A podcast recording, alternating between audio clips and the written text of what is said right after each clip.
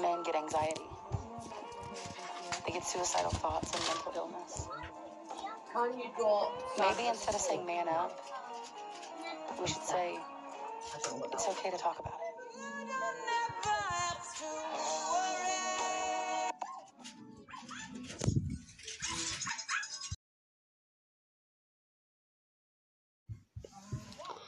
Hi, folks. This is Welcome Ladders 13th podcast. Not for some, but not for us. So, we're going to be uh, talking about how exercise and different types of exercise can help with your mental health. Because obviously, there's been a lot of studies into that, especially with walking. And also, we're going to be talking with John Alexander. He's the Dundee Council leader. So we'll be talking about mental health with him. We've got our regular consult Shez feature, and we've got um, our poems feature as well that we do uh, every week. We're now recording, so I- I'd like to welcome John Alexander, Dundee Council leader, to the podcast. So, John, can you just tell us, uh, the listeners, a wee bit about yourself, please? Yeah, um, so as you said, I'm the leader of Dundee City Council. I've been the leader for the last three years, um, but I've been a councillor in Dundee, a local politician for eight. So I was elected at the ripe old age of 23. Wow. Um, so I was I was the youngest councillor at the time, and I still am the youngest councillor at the ripe old age of 32 now. Um, so uh, again, I'm born, raised, and educated in the city. Um, so I represent the Strathmartine ward, which is the Kirkton, Downfield, St Mary's uh, area of Dundee. And I, I'm born and raised in Kirkton, so my mum and dad, and my grand still stay there as well. So real close connection to the community that I now represent as well. Uh-huh. And during the pandemic, um, have you had any issues yourself with your, your, your mental health or like your family at all? Yeah, I, I think I to say that it's not had any impact on myself at all. You know, there's various moments, and I, I think everybody has their good days and their bad days, and you know, their ups and downs, and at Yeah. various points, you really feel the weight on your shoulders. I think the biggest struggle has been just not being able to visit, you know, my gran or see my parents as much, etc. Sure. The one advantage is we've got, you know, we've got technology like this, so we can at least see them and keep in contact. Um, but it's been hard, and I think the earlier stages of lockdown, I was just, um, you know, reminiscing about the fact that I've been able to see my boys a little bit more. So, you know, Yeah. I'm, I'm not saying I would have ever wished for a global pandemic, but for me, that there's been a little bit more quality time with my two kids, which has been quite nice, and I think that's been the up days. You know, Yes. um, getting to see them a little bit more. Yeah. I've got friends that even before COVID, you know, have struggled with their mental health, um, and you know, have had to call upon services, Carseview, and others. Um, so I don't think any of us are immune from it in normal times. Mhm. But I think because of COVID nineteen, that loneliness and the pressure and the worry and the anxiety has just kind of made the issues so much more pronounced, I suppose. And Sure. Really, you're, you're seeing the impact. So I, I yeah, friends and family and colleagues as well who have struggled over the last eight months in one way, shape, or form. And like you say, they might have a great couple of weeks where you know they're feeling quite positive about things, and then something will just knock them off um, of that kind of where they are, and, and they'll have a down week. And it's just trying to support people as best you can, and Yeah, sure. um, you know, make, keep an eye on them, I suppose, more than anything else. Yeah. Um, I mean, Dundee, um, the suicide rates in Dundee up to, like, say, November 2018, uh, Dundee was like the second highest in Scotland. So, how can your council change that? What's your future plans? Yeah, no, it's a really important question, and I- mean, there's a couple of different things. So, one, I, I think it's everybody's responsibility. So, the council can't possibly tackle the issue in isolation. There's got to be that partnership with, you know, NHS side, for example. Yes. Um, but it's not all about the clinical side of things, and I think that's what I'm very conscious of. It's about early intervention and early support. So by the time people are having access, you know, the clinical side of things and Carseview, etc., in some ways, you know, we've already missed the boat. We've, there's a lost opportunity there to support people before they reach crisis point, and that's where we need to really focus efforts as well. Both um, making sure we support people at crisis, but trying to make sure they don't ever get there. Um, and, and you know, we've seen over the last year, and you know, bridge closures, etc. There's a real worry, I mm-hmm. think, about how huge the issue is, and I think some of that is historical factors as well. So I used to be, I used to sit on the Fairness Commission in the council, which is really focused on poverty. But a core element of their work is around mm. mental health because they're, Yeah. they're linked issues. Mm-hmm. And Dundee has higher levels of poverty, and I think that relates to one, the drug use issue, but Yeah. also the mental health issue. So there's a whole series of things that are linked, and you can't just focus on mental health and focus on poverty and drugs Yeah. you need to tackle them all at the same time. And I think that's the challenge. So it's about the council using not only its resource in terms of money, but its people, its connections in its communities, its relationship with the third sector, charities, churches, the health sector, and trying to bring all that to bear. Mhm. Um, and, and you know, it's not it's not easy, but we've got to do it because at the end of the day, it's people's lives. Actually, that what you just said kind of leads to my next question. Um, me and my friend Val, we're very and Shez, we're very interested in a, a crisis centre for Dundee because I used to work for Penumbra, and I know there's one in what's kind of on the border between Edinburgh and Leith, and really, I think it's a shame there's only one crisis centre throughout the whole of Scotland. I think it'd be great with one here in Dundee. Would you not say so, John? So the, the council's already uh, supported uh, those calls. We discussed it um, as a council of 29 elected members, but you know, as I was saying before, it's it can't be the council in isolation. Actually, it requires Yes. NHS Tayside and others to come to the table. So, from a political perspective, very supportive um, of, of those calls as well. And I think it's it's not just about having one. Sol- well, it, it's not a solution. Crisis centre is really important. It's also about how you build in, for want of a better description, kind of centres in our communities Yes. so that they're easy to access. Because Yeah. I, I remember probably about four months ago, somebody had come to me, and I, I understood why they came to me with a suggestion about having a facility near the bridge. For me, that's, that's the wrong thing. Yeah, it's too- Yeah, it's too near. going to the bridge is because they're in crisis. You don't want to be in that arena that. It's about making sure that people have a location or a space or a, you know a, a, a service that they can access in the comfort of their own community at the time that's appropriate for them. Yeah. Because you know, I, again, look, I'm in my shirt and tie today, but I know that people um, who are struggling um, don't necessarily want to come into a council office, for example, and speak to a suit. No.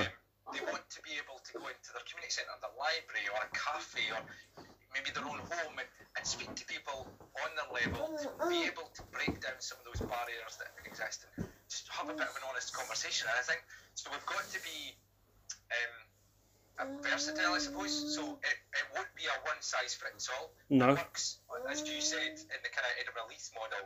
We might have to change it. It might not work exactly as the, the same in a Dundee context, but really supportive of that. Um, as I say, the council have supported those calls, but it's just trying to move it on and see how we end up actually getting to the stage of delivering something. I I mean, if there was the one, hopefully in the next year or two, where would you ideally have it located? Would you have it quite in the centre of town, the crisis centre? Well, I, I, I think, I mean, it, I think part of the problem is sometimes politicians suggesting where it should be, and actually it shouldn't be me deciding that. It should be informed by real life experience. So Yes. what we should be doing is having a conversation with people, you know, families or people who are directly affected by mental health who have accessed maybe Carseview or other community services Uh huh. to see what their thoughts are, to understand better, because we could easily say, you know, it's going to be in the city centre because that's easy, or it's going to be in this community, or it's going to be part of Ninewells. Yeah. But if people who are suffering with their mental health think that's a terrible idea, then we've wasted our time and we've put something in the wrong place. So we need to get it right, whatever um, we do. And I think part of that is around kind of wider consultation. So councillors in Dundee are about to take part in a couple of briefing sessions with NHS Tayside just next week, in fact. Uh, and that's specifically related to their mental health strategy, which they've been developing and working with charities and other organisations and individuals. Sure. And, and part of that has to be around the thinking of what kind of facilities do we need? Where do we have them? Is it one big facility or is it little ones within communities? And because Dundee's got a benefit in the sense that you know, at our greatest, we're six miles across, so it's not a huge distance. It's No. not like walking from one end of Greater Glasgow to the other. Aye. Um, so you could see how you might have a satellite model of small things, and it might be based in community centres, you know, where people are comfortable Mhm. going and Yeah. um, seeking support. So I'm pretty open, actually. I wouldn't um, suggest that there's one specific location. We need to be mindful of real life and what people think. Yeah, true. That's true. Um, I'm gonna pass you over to my colleague Val because she's got one or two questions for you.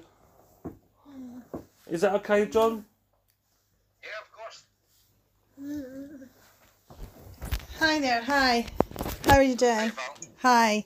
Um, I think Richie's actually covered most things, and uh, my questions I think you've already answered as well. Um, I was been kind of nodding my head with everything you've said.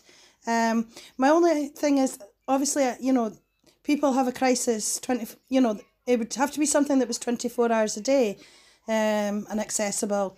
Um, would be my thoughts on it. You just couldn't have you know the community centre opening from ten till three. You know pop in if you've got a crisis. Um, so you would need a central hub, in my opinion.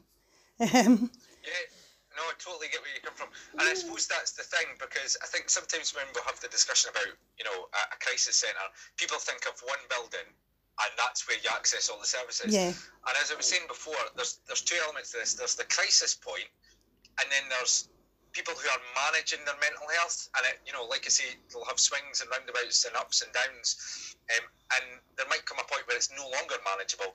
So you could have some services which are about early support and just identifying what the needs are, and that might be based in community centres where it's a bit more manageable, and then you might have one uh, more kind of focused on crisis, which is available twenty four seven. So so yeah, you're. it's not about one or the other; it's kind of about both. That's right. Yeah, I, th- I was listening to your satellite idea, and I do get. I, you know, I'm picturing a spider where you've got the spider's body and the eight legs coming out. So, I definitely. Um, yes, I, th- I do agree with you, and there is a lot of early intervention, and a lot of the community centres are already doing, you know, are aware of the things that are going in their neighbourhoods as well. Um, unfortunately, the, the pandemic's put a stop to a lot of groups and um, a lot of clubs and the social interactions that people would normally have. So, you know, the pandemic has obviously increased a lot of, you know, mental health issues. Um, and it's how we sort it now. Absolutely, and I mean, before COVID nineteen, there was a there was a mental health crisis already, and it's just it's made the whole situation so much worse, it's made it more difficult to do something about it because you know you're restricted, you can't go places, you can't go into um, centres and stuff in the same way that you normally would, and I'm, you know, like you were saying about kind of mental health groups, community groups, and some of that was things like you know I know in my own wards that um, you know Nordic walking groups, for example, and stuff. It's not directly always about mental health, that's It's the of it. So it might- intervention, it's the you might come with pre-intervention. exercise, but it's it, it supports you during a difficult time as well. So I think um, it's about not oversimplifying it as well. We need to have a, a variety of different things because some people will engage with a you know a formal service. Some people won't. Um, some people will close their doors and not want to tell anybody about it. So we've got to think about how we connect them or make it easy for them. Uh, and others will be a bit more extroverted and you know they'll go out and they'll be honest. And you know a couple of my colleagues have been. Um, fairly public about their own battles with their mental health as well because nobody's immune from it you know it doesn't matter um, how much you earn or where you live or what your family dynamic is like mental health affects everybody and it, it's an issue that's really close to home and and uh, you know there's no getting away from that but we've got to do more and we've got to do it fairly rapidly. And that means not being stuck in an old way of thinking because there is a tendency to say well we've always done it this way and this is well it, it clearly isn't working. Isn't the same conversation with drugs. And you know my first um, there was two items well there was more than two items but the first two items when I first became leader of the council um, in 2017 were mental health and drugs. Um, because they're, they're top priorities as, as well as poverty and they're all linked so um, it's about making sure that we try and recognise that. And we, we've been taking soundings and recommendations. So the Fairness Commission I mentioned, um, and you know they've given us specifics around people with real life experience. So it's not just politicians or clinicians from NHS Tayside making decisions thinking they know best because actually we don't always know best and we'll get it wrong. It's about listening to folk. You've kind of quoted my 15 year old. We um, interviewed him last week. He's got um, autism. And, you know, he's kind you've kind of quoted him in a roundabout way because he says that, you know, he could spend all day with his psychiatrist and get nowhere. You know, she's basically telling him to do this, do that. But he can go on the Xbox to one of his friends who has similar issues and they can discuss it together. Yeah. So And that's it. And, and sometimes it's just that kind of speaking to your peers and your friends Yes. and your families, and that'll that'll be fine for some people. Some people might need more so, support, and it's just everybody has to be treated as an individual. There's no one path. You know, you go from A to B, and then your mental health sorted, and you're you're tickety boo from now on. That's not the reality that any of us live. So, But I think just have to Richie be a bit more quoted there was flexible. 67 suicides this year on the bridge, of which 53 were males.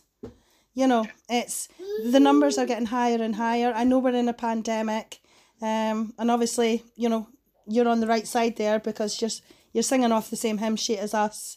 Um, yeah, but we, we- you know, as a city, And Dundee needs to do something. About suicide as well. If you do the same on Scary. drugs, it tends to be males.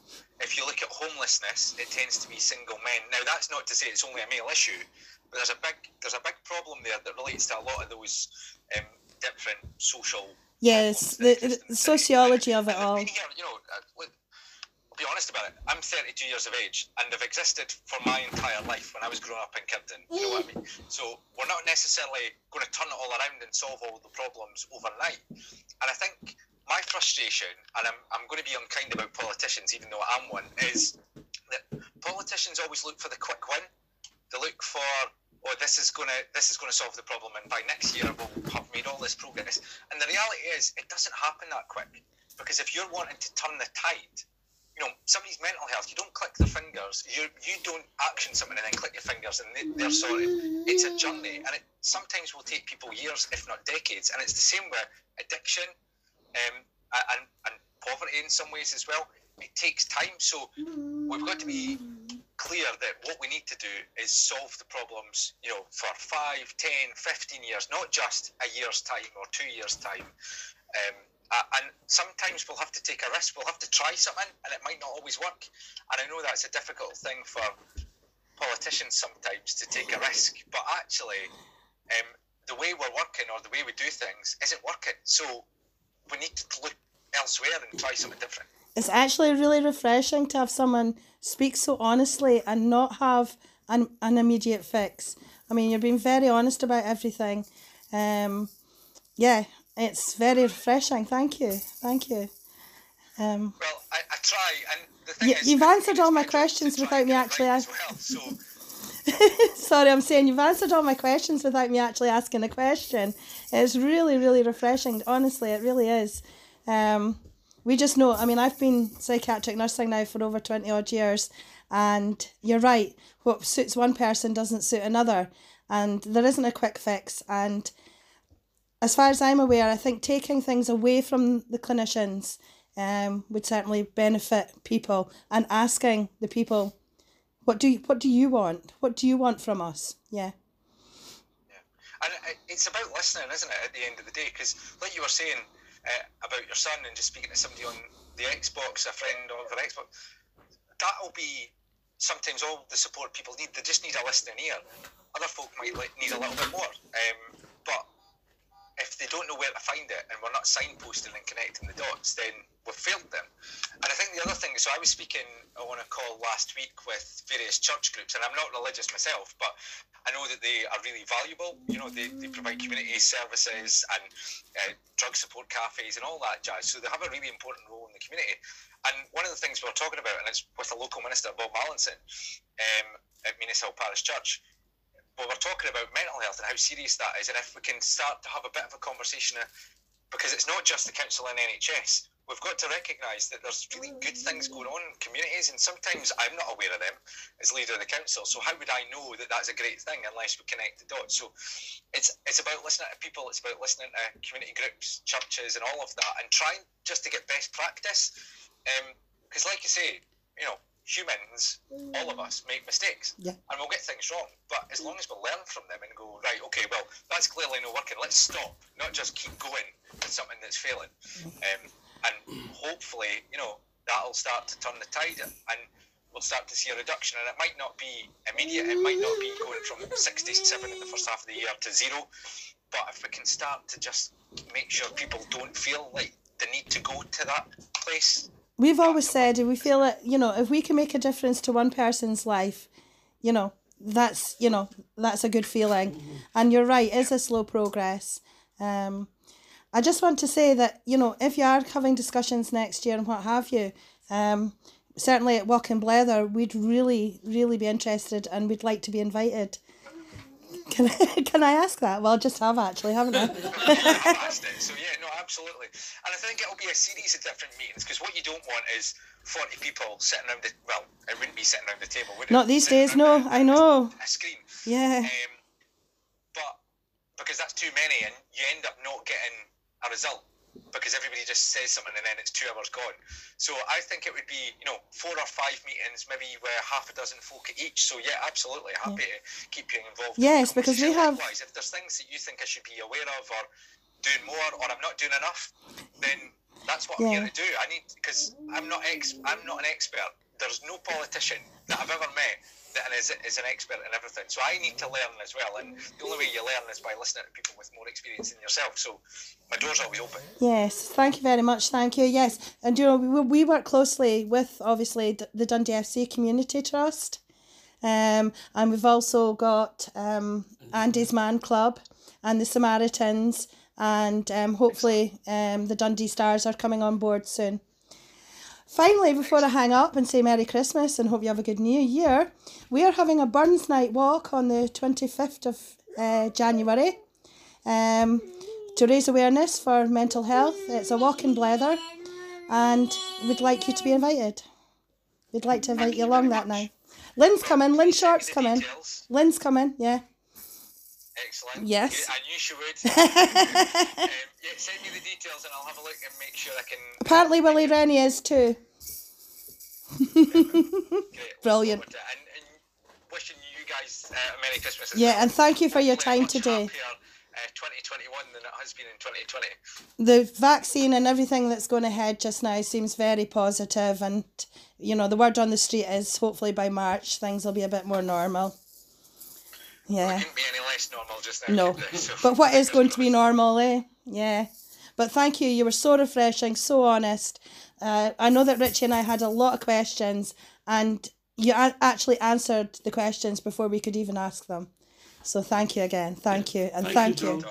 I'll pass you back to Richie just now, okay? Sorry, we've got a two metre rule here, so it's like across the room. Yeah, um, just want to say thank you for taking part in our podcast, John. Really appreciate it. Not at all. Thanks for inviting me on. And all the best. And all the best to you. Have a great Christmas and New Year. And we'll see you in January. Cheers. Thank you. Bye.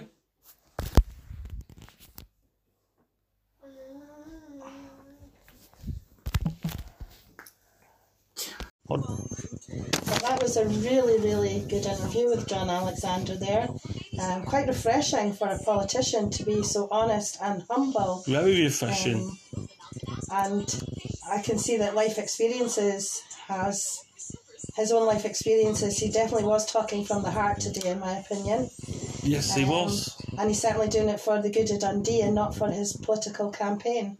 And you let him get a word in edgeways. I did, didn't I? You did, yeah. Yes. Yeah. That's quite unusual for me as well. It is, aye. Yes. Oh. Yeah. It's because there was a man on the screen. She was distracted. Was that the exercise earlier? Brilliant. PG, PG, come and grab. Ah, dear. Okay then, so Just his chat. sorry John, sorry if you're listening now John, I really do apologise. These guys have got really dirty minds, it's not me.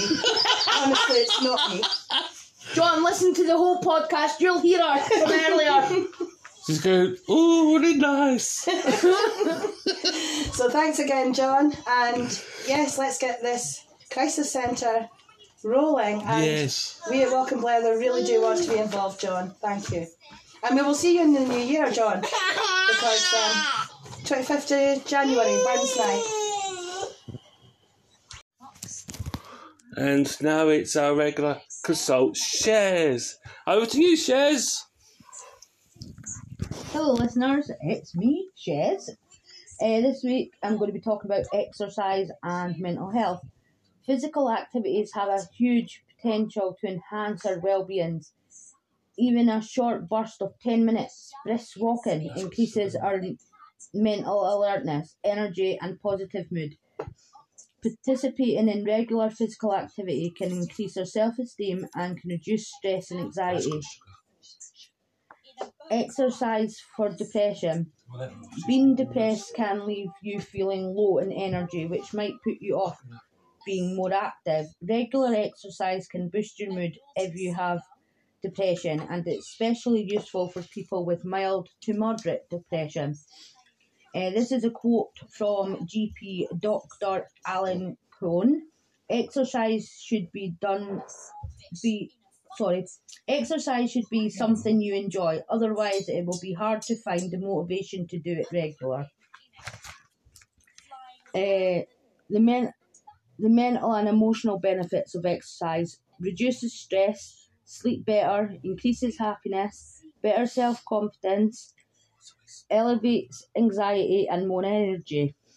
Regular exercise has a profound positive impact on depression, anxiety, and ADHD.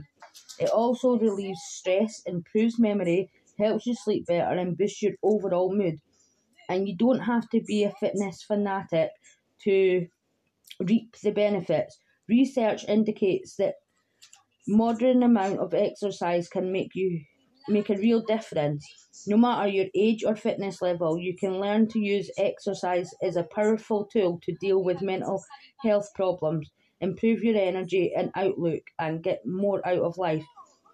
Exercise is a powerful depression fighter for several reasons. Most importantly, it promotes all kinds of changes in the brain, including neural growth reduces inflammation and new activity patterns that promote feeling of calm and well-being. Exercise can also serve as a distraction, allowing you to find some quiet time to break out of the cycle of negative thoughts that feed depression.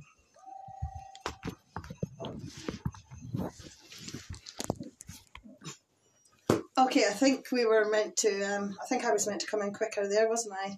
It's really quite awkward doing it in three different places, isn't it? But never mind, we're getting there. We're managing.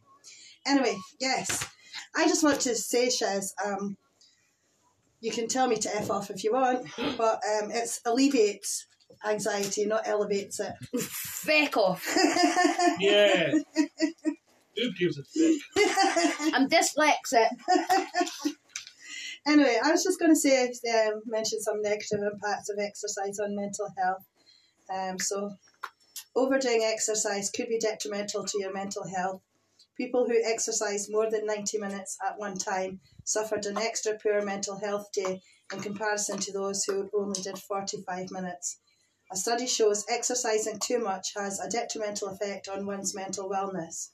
The study was conducted at Yale University. While all types of activity have appeared to improve mental health, overdoing it can be detrimental. And then I'm going to go on a wee bit about team sports. Um, team sports such as cycling and football shows that it can help. Um, it helps kick. Sorry, now I'm starting. Oh gosh, yes, I'm having a mind blank there. Don't know what I was going to say next. But anyway, researchers found children who were exposed to adverse childhood experiences reported better mental health as adults if they had team sports as children.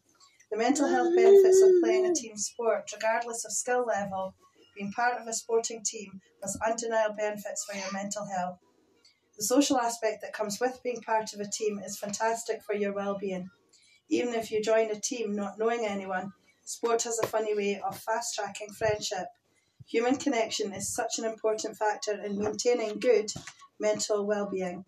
And I also want to plug, um, because we know that um, the highest impact in Dundee is men's mental health. Um, and we also want to plug that the Dundee Football Community Trust, they have a free five-a-side men's football for open to anyone aged 16 plus, and this takes place at the Disc Centre on a Thursday night, 5.15 to 6.15.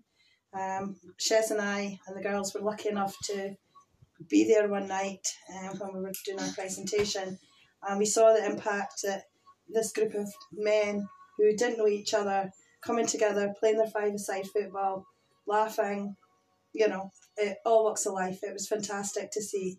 So hopefully they'll get some more numbers and And you don't have to be a fan of Dundee to go. definitely not. No, no. That's good. All strips were all strips were worn on the on the park, Brilliant. including bright pink ones. Okay. Who do they play for?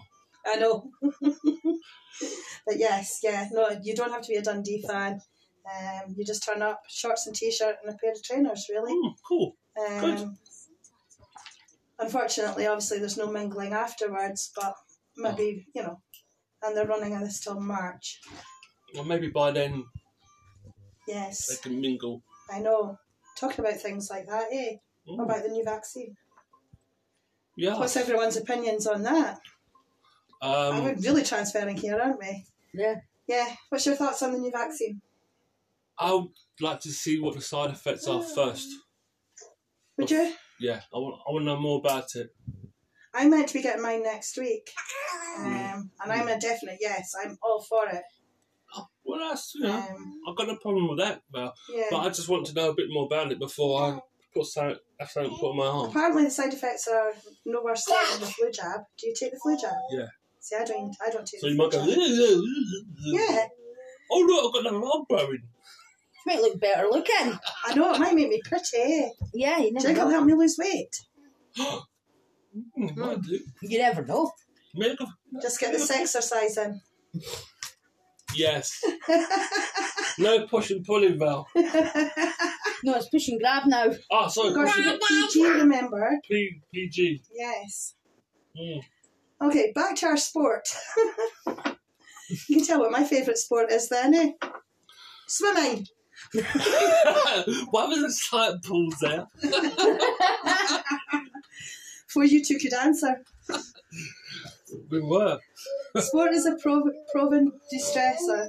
It forces you to apply yourself fully to the task at hand, leaving behind you your thoughts and worries you may have had beforehand, and in their place, sport stimulates and, and the release of endorphins, which allow your body's natural chemicals to take over. There is a good value of teamwork. Team sport teaches you how to deal with setbacks. You're not guaranteed to always win. You need to cope with your losing as well as your winning, and it brings people together. Playing sports has also been shown to give you a better night's sleep.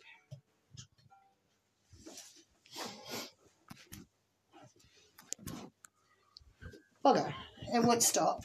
Okay, guys, I don't know how to stop mine to pass on to you guys. Hold on. According to um, a website called getthegloss.com, there are seven exercises that boost mental health. One is walking, two is yoga, three is swimming, four is high intensity exercises, Five is spin biking and cycling. Six is dance. And seven, believe it or not, is rest. Okay, it appears that you've got me again because those two have nothing to say. Not like uh, Richie to have nothing to say, but never mind.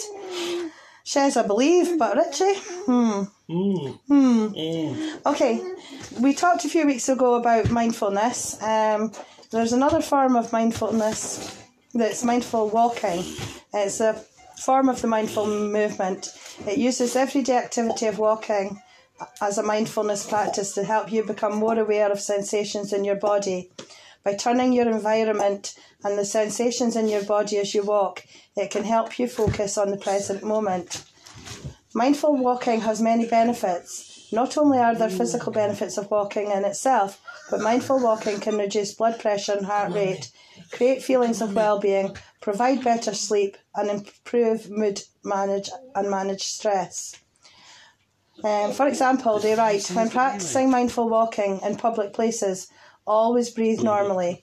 Walk slowly, but not too slow, because you do not want others to think you're too unusual. Walk a little slower than your normal pace and a little faster than indoor walking. Just keep going. To meditate while walking, follow your own footsteps. As you begin walking, deliberately put your mind down into your feet. Switch on your senses, staying connected to the physical, physical, physicality of your legs and feet, and expand your awareness to notice your surroundings. Get your false teeth in, girl. I know, I'm not doing very well, am I? I don't have dyslexia. I just can't say the word. It's one of those words that you. There's a word you can't say, isn't there? Oh, there's loads of words I can't Yeah, say. it's just one of these things I just can't. I know what I mean, though. Yeah, I know what you mean. Yeah. I think. What they're saying is that you've got to keep your mind focused on your movement, on the physical movement of your arms and your legs. Guard your inner peace and look around for the good. Wow. Anyone got anything to add? No, You've done mindful walking, Richie. I've done mindful walking. Have walking. you not done mindfulness walking? I often go for a walk if I'm really um, upset or really Yeah. angry. Yeah. And I find if I go for a long walk, that that really helps. So I'll be out there going "Ah," about, I might have had an argument at home or someone said something, and I just go for a nice long walk. Often I don't know where I'm going, but when I come back, I feel more at ease, more at peace. Yeah, I totally know where you're coming from there, Richie. Um, when I stayed in Dundee and worked across in Fife, uh, if I had a bad day at work, I used to walk the bridge home instead of waiting on the bus, and then I could let everything go walking home. And the time I got in to my friends and my family that were waiting for me when I got in from work, I was nice and calm. I wasn't ranting about the day I had at work because I'd got it all off my chest with walking home. I suppose I do the kind I do the same thing except I hate walking as you all know.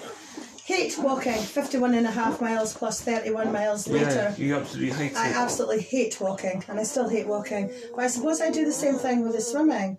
Um, especially in the open water. Um, I can just get in, switch off and appreciate the bitch that we call the tay.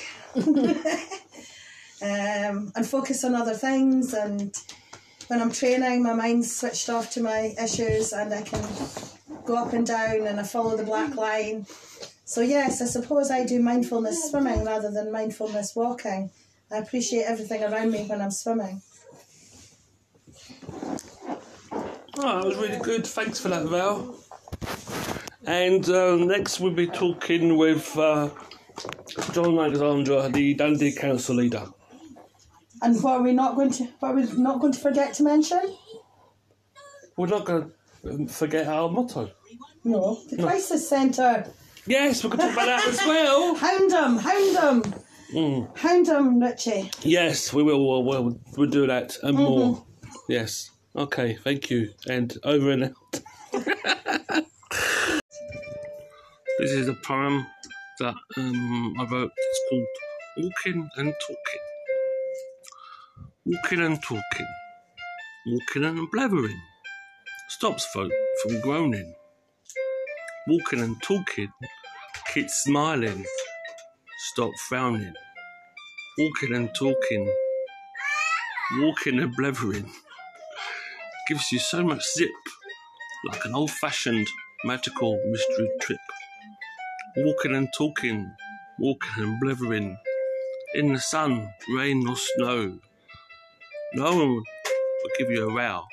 Walking and talking, it's not mental. Walking and talking, it ain't a craze, it ain't an itch. It's all about crazy ladies and rich.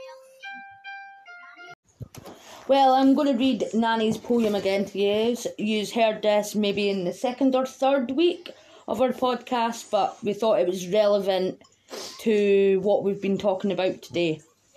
Walking is the exercise that needs no gymnasium. It is the prescription without the medicine, the weight control without the diet, the cosmic found in no beauty shop. It is the tranquilizer without a pill, the therapy without a psychologist, the foundation of youth that is no legend. A walk is a holiday that costs you nothing.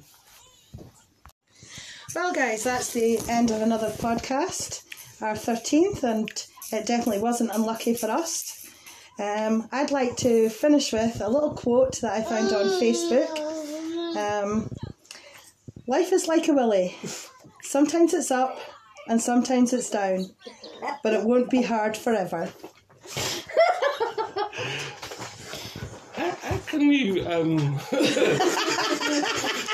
do you sum that up? how yes. you Finish on that one then. yes. Well, All I can say is um, helping people to help themselves. Until next week. Until next week, it's bye from me. And bye from me. And me. And bye from Hum. Mm.